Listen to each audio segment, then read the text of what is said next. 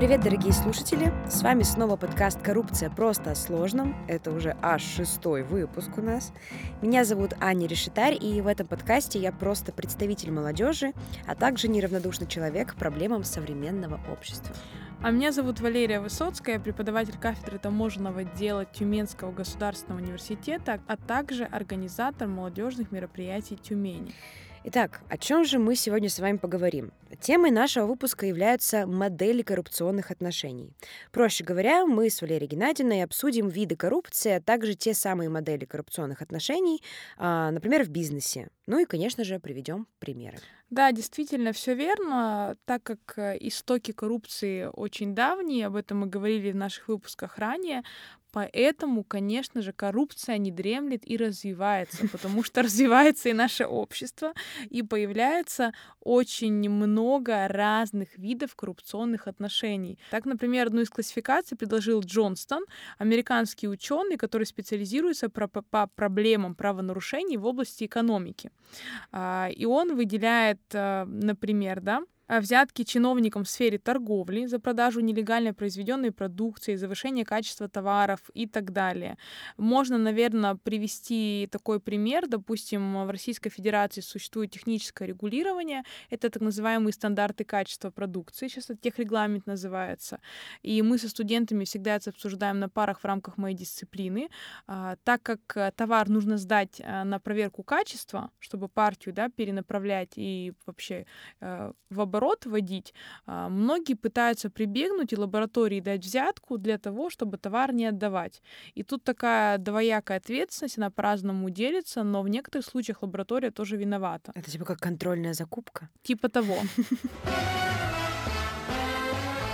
То есть можно получать сертификат соответствия, декларацию соответствия. Декларация соответствия — это когда на основании собственных доказательств участник у нас э, торговли качество, то есть он отвечает полностью за качество, а когда ему нужно получить сертификат соответствия, ему нужно сдать образец своего товара в лабораторию, где пишется заключение, присваивается специальный номер этому документу. Если вдруг мы получаем этот товар и покупаем его, а он некачественный, то здесь ответственность делится пополам. Я всегда студентам говорю, вот представляете, если кто-то дал взятку, и товар оказался некачественным. Та же мягкая игрушка, потому что по мягким игрушкам для детей существует технический регламент. Вредных веществ, да, оказался процент больше, ребенок заболел. Mm-hmm. Или, например, какой-то продукт пищевой, и человек умер, да, пищевые отравления. Поэтому вот, пожалуйста, пример взятка в сфере торговли. Почему чиновникам? Ну, я думаю, что так очень утрированно сказано чиновники. Мы вообще говорим о всех государственных службах. Я думаю, это будет более правильно. Вот mm-hmm. здесь как раз пример государственной службы. Второй вид — это отношения в клановых и патронажных системах, в том числе покровительство боссов на основе родственных и партийных принципов. Иногда патронажные системы планируют коррупцию, манипулируют общественным мнением, поведением в соответствии с желаниями и указаниями местных или центральных властей. Методы влияния патронажных систем населения различны, варьируются от распределения подарков и продуктов до представления работы и заключения выгодных контрактов в обмен на возвратные благодарности, то есть скрытые взятки взятки. Мне сейчас пришел один пример в голову, я подумала, можно ли его озвучивать. Но, наверное, все-таки я его озвучу. Это было очень распространено в 90-е, когда у нас поменялась система, она стала демократической, и должности депутатов стали выборочными, mm-hmm. когда специальные люди от депутатов, которые избирались, носили пакеты с едой. А тогда это было... Дарили подарки своим избирателям. Угу. То есть пакеты с, ну, с продуктовыми наборами, например. Ну, это как раз дефицит же. Таким образом, вроде как это просто подарок, но тем не менее, когда человек придет на избирательный участок, он об этом вспомнит. Сейчас конечно. мы, конечно, знаем, что это и запрещено, Ой, и тогда это эти... было не очень... Сейчас эти подарки, э, это блокноты, ручки, Но это была... Но тут, понимаешь, тут лотерея, то есть ты в лотерее участвуешь просто после того, как ты проголосовал. Здесь немножко другая мотивация. Здесь мотивация людей призвать пойти на голосование. А ну, там да. была мотивация, что приходили специальные люди, стучали вам в дверь, дарили подарки, рассказывали о кандидате. Эти случаи реально известны. Я вот в шоке. Я думаю, я, знаю, я вот думаю, ну это было очень давно, это когда вот только система поменялась. Дальше следующим видом мы можем выделить э, дружба и кумовство.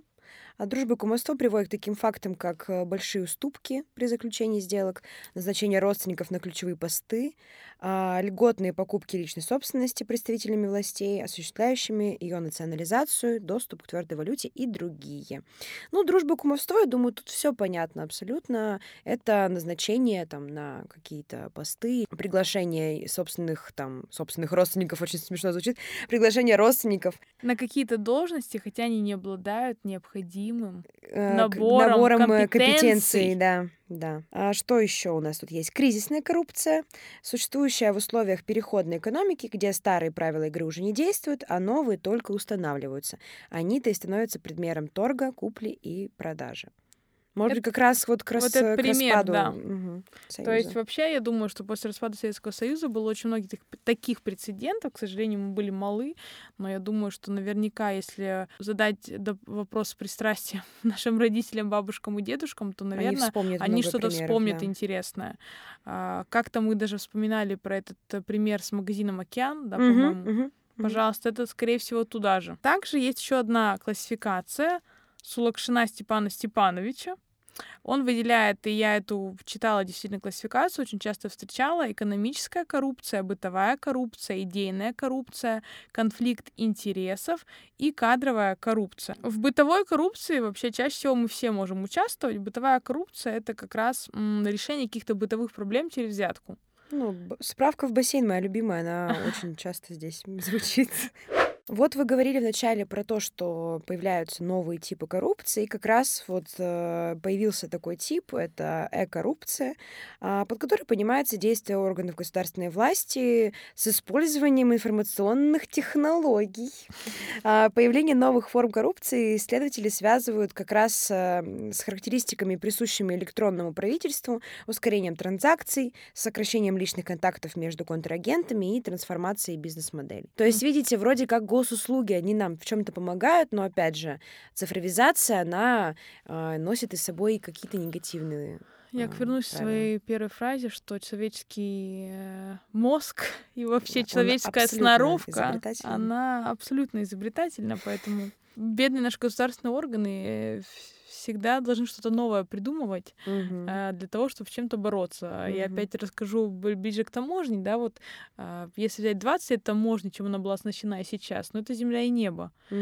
Э, поэтому очень много специальных технических средств для таможенного контроля существует, которые позволяют российскую, не только российскую смекалку, а вообще из разных стран перемещения, где и как люди пытаются переместить запрещенные товары, это вообще требует, наверное, отдельной серии выпусков.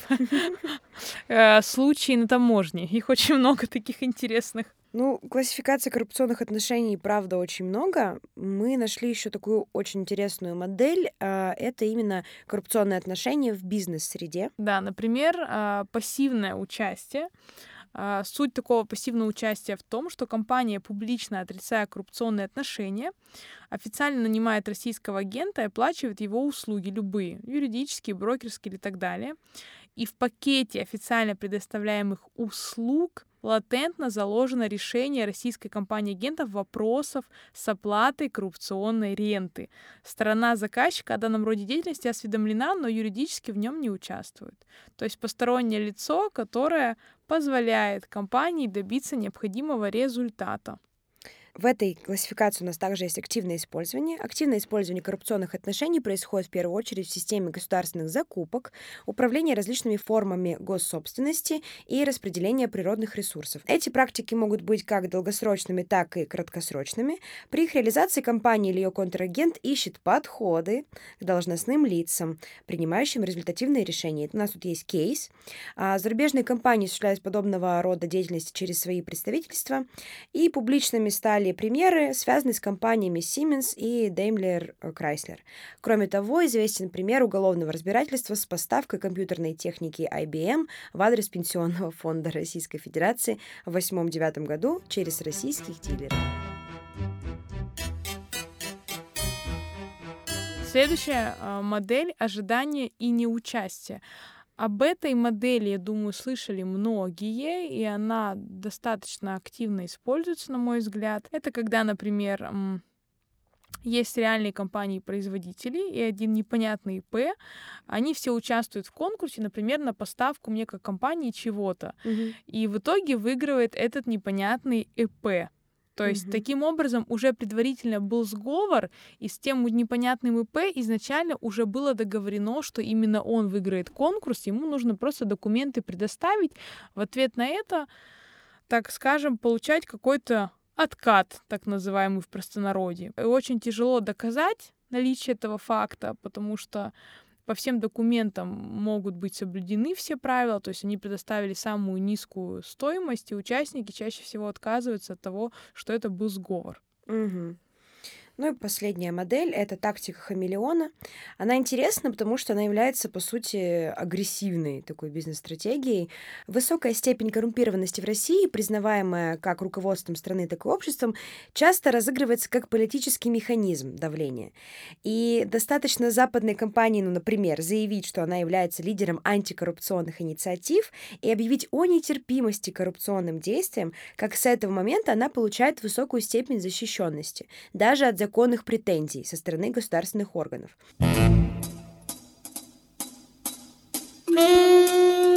И вот в этой модели, получается, возможно публично преподнести как факт коррупционного давления, а бизнес-конфликты представить как рейдерский захват. То есть, по сути, моя хата с краю, ничего не знаю. Вот такое.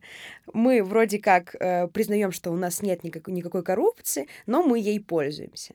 И при этом такие компании совершенно спокойно и нередко чаще других используют коррупционные механизмы, правда, действуя не напрямую. Да, действительно так, э, но хочется отметить и вернуться к самому началу нашего подкаста, что я напоминаю о том, что коррупция это бывает не только в бизнес-среде, где вот уже виды какие-то появились, и, возможно, не все виды мы озвучили. Мы не, насто- не столько масштабно занимаемся изучением коррупции, мы пытаемся просто рассказать о чем-то более интересном, чтобы вы понимали о том, что э, коррупция это сложный механизм, с ним достаточно сложно бороться, и очень много факторов зависит от нас. И мы с вами тоже э, можем участвовать. Чаще всего люди, большинство, мне кажется, процентов 90, наверное, хотя это, конечно, не подсчитанная мной статистика, но если провести опрос среди всех моих знакомых, то процентов 90 точно участвовали хотя бы в бытовой коррупции точно. Угу. Чтобы что-то получить быстрее. Есть у меня и люди, которые э, никогда не участвовали, и они прошли, наверное, некоторые из них семь кругов ада для того, чтобы что-то получить, но они этого добились, собственно говоря.